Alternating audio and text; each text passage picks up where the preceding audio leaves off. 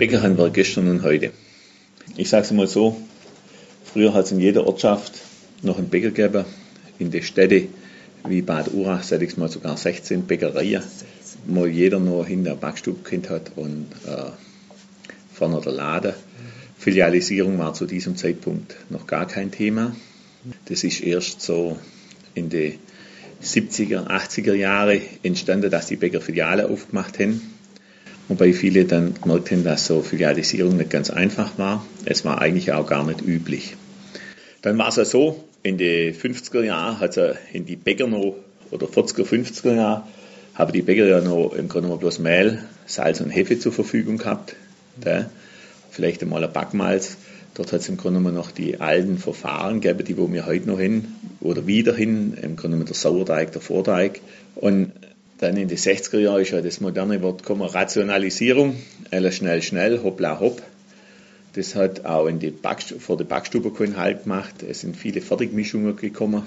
Bäcker haben ihren Sauerteig nicht mehr selber gemacht. Äh, sie haben ihren, ihre Pulver dafür gehabt. Sie haben ihren Vorteig nicht mehr gemacht. Man hat im Grunde genommen das traditionelle Backen alles verlernt. Alles hat billig sein müssen. Man hat gar nicht mehr Wert gelegt auf die Region. Hauptsache das Mehl war es billig. Mühlenstauber hat man dann auch so gewissermaßen dann in Gang gesetzt. Die Mühlen sind verschwunden.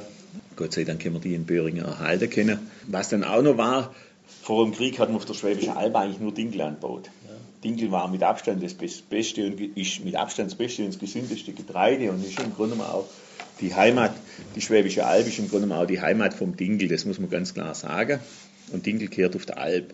Dinkel war halt so, im Krieg ist dann verboten worden, weil vom Ertrag her Dinkel nicht gerade die Hälfte war vom Weizen. Und dort hat man ja einfach den Weizen braucht als Futtergetreide. Mhm. Und man hat ja dann auf der Alp der Dinkel verboten gehabt. Und nach, also richtige Direktive. Richtig, Direktive, ja. Man hat ja Weizen braucht, man hat viel ja. Getreide braucht als Futtergetreide und so. Und erst nach dem Krieg haben, dann wenige Bauern im Grunde genommen noch das, den Dinkel erhalten. Aber der Dinkel hat einfach dann nicht mehr in die Zeit passt, weil Dinkel der halbe Ertrag war vom Weizen. Die Bäcker haben dem Grunde genommen das, den Preis nicht zahlen möchten für den Dinkel. Oder zuerst einmal die Mühle hat den Dinkel noch gerben müssen, hat noch mehrere Arbeitsschritte dazwischen gehabt, bis sie im Grunde genommen das Mehl hinmalen können. Dann beim Bäcker, ein Dinkel braucht, musst du halt einen Vorteig machen. Ein Dinkel braucht Teigruhe. Und der Bäcker hat einfach keine Zeit mehr gehabt und keine Lust mehr gehabt, das zum so machen. Und dann ist der Dinkel eigentlich ganz in Vergessenheit geraten.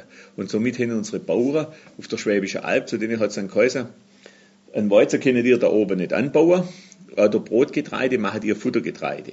Da hat das Bauernwerk dann, dann schon auf der Alb eigentlich schon ein ganz schlechtes Ansehen gehabt. Und wir haben ja dann wieder in den 90er Jahren angefangen, wieder alles Getreide von der Schwäb, oder seit dem Jahr 2000 hat der Beckerbeck das ganze Getreide von der Schwäbischen Alb. Und ich weiß das noch, wie das früher war. Da hat ein Müller zu mir gesagt, die auf der Alp, die Bauern kannst du vergessen, die können bloß Futtergetreide anbauen. Weil man kauft dann das Getreide dann halt vom Ausland und überall zu. Eine Zeit lang hat man ja dann den amerikanischen Weizen gekauft, weil der einen starken Kleber gehabt hat. Und hat den schwachen Kleber von dem, dem deutschen Mehl zugemischt, weil das ein schwacher Kleber war. Der Landwirt hat ja das Problem gehabt, dass der Landwirt ja kein Geld gekriegt hat, dann hat er bloß auf Menge angebaut, dann hat er geguckt, dass er nicht auf Qualität, sondern auf Menge, weil wenn ich einen Haufen Menge habe, dann kriege ich vielleicht noch mehr. Aber auf Qualität hat man gar nicht mehr Wert gelegt. Und es ist einfach halt so, Qualität kostet Ertrag und so ist bei uns mit dem Weizen oder mit dem Dinkel auf der Schwäbischen Alb auch. Wenn ich ein super, wir haben jetzt seit äh, zehn Jahren unser ganzes Getreide von der Schwäbischen Alb und wir haben in den zehn Jahren einmal ein Jahr gehabt, wo wir nicht so schwierige Qualität gehabt haben. Das kannst du eigentlich gar nicht so sagen, was eine gute und eine schlechte Qualität ist, sondern das Getreide ist ein Lebewesen. Und aufs Getreide müssen wir uns einstellen. Und wenn ich halt jetzt einen, einen, einen trockenen Sommer habe oder dementsprechend Witterungen habe, dann habe ich mal ein kleberstarriges oder kleberschwaches Getreide. Und ich als Bäcker muss dann rausfinden, was dem Getreide jetzt gut tut. Wir haben zum Beispiel im Jahr 2006 einen ganz schwachen Kleber gehabt auf der Schwäbischen Alb. Da haben wir unsere Teige fünf Minuten langsam geknetet und zwei Minuten schnell. In den letzten Jahren haben wir jetzt immer sehr gute Kleberqualität, da nehmen wir unsere Teige sogar äh, sechs, sieben Minuten langsam und sieben Minuten schnell gnäden. Und dann hat auch das Mehl immer so verschiedene Wasseraufnahmefähigkeit. Ich sage es mal einfach, einmal in einem Jahr bringst du auf 10 Kilo Mehl 5,5 Liter Wasser rein, im nächsten Jahr vielleicht 5,7, aber es kann auch sogar mal 6 Liter Wasser sein. Weißt du, das müssen wir einfach rausfinden, mit dem Kneten, mit dem Wasserzugabe.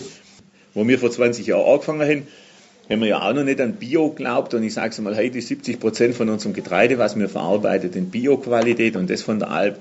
Ich glaube, vor 20 Jahren hätten wir gesagt, hätten wir uns in Klapsmühle da.